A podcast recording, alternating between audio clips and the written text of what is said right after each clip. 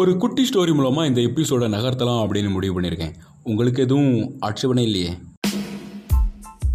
வணக்கம் and welcome to random talks with your speech clear all over the world அகில உலக இந்தியாவுக்குமே தெரியும் ஒரு ஸ்டோரின்னு சொல்ல ஆரம்பித்தா ஒரு ஊரில் ஒருத்தன் இல்லைன்னா ஒருத்தங்க இருந்தாங்க ஆ அப்படின்னு தான் சொல்லணும் இல்லையா? அதனால நாமளும் அந்த கோட்பாட்டை உடைக்காம கதைக்குள்ளே போகலாம் ஒரு ஊரில் ஒரு இளம் வயது பையன் இருந்தான். அவனுக்கு அந்த ஏரியாலேயே ஒரு தலை சிறந்தவனாக ஆகணும் அப்படிங்கிறதான் ஆசை. அது படிக்கிறதுலையோ இல்லைனா ஸ்போர்ட்ஸ்லேயோ இல்லைனா கலைத்துறையிலையோ ஏதாச்சும் பெருசாக சாதிக்கணும் அப்படின்னு தீரா காதல். மகாபாரதத்தில் வர கர்ணனுக்கு இணையா. ஆனால் அவனையும் அவனோட கனவுகளையும் சுற்றி இருக்கிற எல்லாருமே புறக்கணிக்கிறதா ஒரு உணர்வு. அதுக்கு காரணம் அவனோட தோற்றமாக இருக்கலாம் இல்லைனா பிறப்பு ஜாதி ஏழ்மை என்ன வேணாலும் இருக்கலாம். காரணம் ஆயிரம் இருந்தாலும் எல்லாத்தையுமே உடச்சி என்னுடைய பாராட்டு ஒலி கொண்டு அப்படிங்கிறதுல ரொம்பவே வைராக்கியமாக இருந்தான்.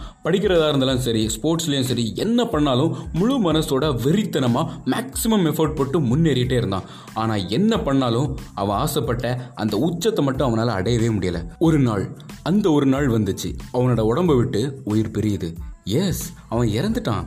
இறந்ததும் கடவுள்கிட்ட போகிறான் கடவுளை பிடிச்சி கண்ணா அப்படின்னு திட்டுறான். யோ நீ எல்லாம் ஒரு மனுஷனையா? தம்பி நான் கடவுள்ப்பா மனுஷன் இல்லை தான் நீ யாரை வேணா இருந்துட்டு போ. எனக்கு என்னையா குறை? படிப்பு இல்லையா? அறிவு இல்லையா? திறமை இல்லையா? உழைப்பு இல்லையா? என்னால் ஒரு சிறந்த நிலையை அடைய முடியல ஏன்? மற்றவங்கலாம் ஜாலியாக இருக்காங்க நான் மட்டும். எதுக்கு இந்த பாரபட்சம்? அப்படின்னு பூமிக்கு சுருக்கத்துக்குமா குதிக்கிறான். கடவுள் பொறுமையாக அவனை கூப்பிட்டு நீ சொல்கிறதெல்லாம் வாஸ்தவம் தான்ப்பா. எல்லா திறமையும் உனக்கு இருக்குது. ஆனாலும் நீ ஆசைப்பட்ட இடத்த உன்னால் அடைய முடியலையே ஏன்? அட அறிவு கட்ட கடவுளே நானும் அதுதான் உன்கிட்ட கேட்குறேன் கடவுளை சிரிச்சுட்டே சரி உனக்கு என்ன குறை? என்ன இருந்தால் நீ ஆசைப்பட்டதை நிறைவேற்றிருப்ப அப்படின்னு கேட்குறாரு இப்போ கேட்டு என்னையா பிரயோஜனம்? அதான் நல்லா வச்சு செஞ்சுட்டே சும்மா சொல்லுப்பா அப்படின்னு கடவுள் மறுபடியும் கேட்குறாரு சரி எனக்கு ஒரு நல்ல குரு இல்லை.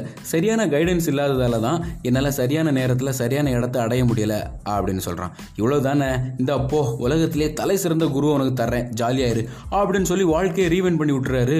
Oh ஓ மை கடவுளே. படத்தோட ரெஃபரன்ஸ் மாதிரி இருக்குன்னு யாராச்சும் ஃபீல் பண்ணீங்கன்னா ஐ எம் எக்ஸ்ட்ரீம்லி சாரி இது அது கிடையாது. ஓகே கதையை கண்டினியூ பண்ணலாமா? மறுபடியும் பூமிக்கு வர்றான். அந்த குரு மூலமாக எல்லா வித்தையும் கற்றுக்கிட்டு அவனோட இலக்கு நோக்கி முன்னேறிட்டே இருக்கான். அப்போவும் அவனால் அவன் ஆசைப்பட்ட அந்த உச்சத்தை மட்டும் அடையவே முடியலை. அந்த ஒரு நாள் வருது இறந்து போயிடுறான். மறுபடியும் கடவுள்கிட்ட போகிறான் என்னப்பா நீ கேட்ட மாதிரியே ஒரு குரு கொடுத்தேன். இப்போ என்ன பிரச்சனை? அப்படின்னு கடவுள் கேட்க நான் ரொம்ப ஏழையாக இருக்கேன். காசு பணம்லாம் இருந்தால் அப்படி இப்படின்னு ப்ரொமோட் பண்ணி பேழாக இருப்பேன் அப்படின்னு சொல்கிறான் சரி போய் தொலை அப்படின்னு சொல்லிட்டு அந்த ஏரியாலேயே பெரிய பணக்காரனாக மாற்றி கூடவே அந்த குருவையும் கொடுத்து அகைன் வாழ்க்கை சக்கரத்தை பின்னோக்கி திருப்பி விட்டுறாரு. மறுபடியும் லைஃப்பை ஃபஸ்ட்லேருந்து ஸ்டார்ட் பண்ணுறான் கை நிறைய காசு இருக்குது. கூடவே தலை சிறந்த குருவும் இருக்காங்க. எல்லாமே பண்ணுறான் நல்லாவே பண்ணுறான் ஆனாலும் அந்த இடம் அந்த இடத்த மட்டும் அவனால் அடையவே முடியலை. மறுபடியும் அந்த ஒரு நாள் வருது. கடவுள்கிட்ட போகிறான் கடவுள் கேட்குறாரு தம்பிடே காசு கேட்ட கொடுத்தேன். கூடவே குருவையும் கொடுத்தேன். இதுக்கு மேலே நான் என்ன பண்ணுறது தொங்கப்பட்ட மூஞ்சோட அவன் சொன்னான் ஐம் எக்ஸ்ட்ரீம்லி சாரி நான் கேட்டதோட அதிகமாகவே கொடுத்துட்டீங்க. தேங்க்யூ இனி இதுக்கு மேலே எனக்கு எதுவுமே வேணாம். இன்னும் கொஞ்ச நாள். கொஞ்ச நாள் மட்டும் பூமியில் வாழணும்னு ஆசையாக இருக்குது. கொஞ்சம் பெரிய மனசு பண்ணுங்க அப்படின்னு கேட்குறான் கடவுளும் ஓகேப்பா ஆனால் இதான் லாஸ்ட் மறுபடியும் என்கிட்ட வந்து எதுவுமே கேட்கக்கூடாது அப்படிங்கிற ஒரு நிபந்தனையோட அனுப்பி வைக்கிறாரு.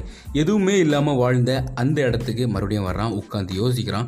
அந்த குரு மூலமாக கற்றுக்கிட்டதையும் பணக்காரனாக இருந்த அனுபவத்தையும் வச்சு அந்த ஏரியாவில் இருக்கிற சின்ன பசங்களுக்கெல்லாம் சொல்லிக் கொடுக்க ஆரம்பிக்கிறான். இப்படியே ரொம்ப நாட்கள் போயிட்டே இருக்குது. அந்த ஒரு நாள் மறுபடியும் அவன் வாழ்க்கையில் வருது. அது அவனுக்கே தெரியுது. அதனால எந்த கவலையும் எந்த எதிர்பார்ப்பும் இல்லாமல் நிறைஞ்ச மனசோட நிம்மதியாக தூங்குறான். கண்ணு முழிச்சு பார்த்தா அட ஆத்தா எல்லாரும் மேலதளத்தோட கையில் மாலையோட ரெடியாக இருக்காங்க.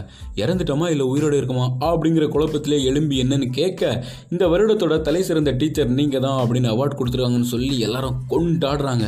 செம்ம happy ending the moral of the story என்ன அப்படின்னா எல்லாத்தையும் நாமளே கற்றுக்கணும் நாமளே முன்னுக்கு வரணும் அப்படின்னு சுயநலமாக வாழ்ந்தோம் அப்படின்னா பத்தோட பதினொன்னா நாமளும் இருப்போம். ஆனால் பொது நலத்தோட நமக்கு தெரிஞ்சது சின்ன விஷயமா இருந்தாலும் பரவாயில்ல தெரியாதவங்களுக்கு சொல்லிக் கொடுப்போம் அப்படின்னு முன்னுக்கு வரும்போது தான் ஒரு சிறந்த நிலையை அடைய முடியும். இது என்னோட ஓன் ஸ்டோரி தான். அதனால் சில பல ஓட்டைகள்லாம் இருக்க வாய்ப்பு இருக்குது. உங்கள் வீட்டு பிள்ளையா நினச்சி மன்னிச்சுக்கோங்க. ஓகே சிலபஸில் இருக்கிற சொல்லித்தர டீச்சர்ஸ்க்கு மட்டும் இல்லாமல் வாழ்க்கையை கற்றுத்தர அனைத்து ஆசான்களுக்கும் I wish you happy teachers day இத்தோட இந்த எபிசோட எழுத்து முடிட்டு மறுபடியும் அடுத்த எபிசோடில் உங்களை சந்திக்கும் வரை உங்கள்கிட்ட இந்த டாவாய் சொல்கிறது இட்ஸ் யுவர் ஸ்பீச் கிளர்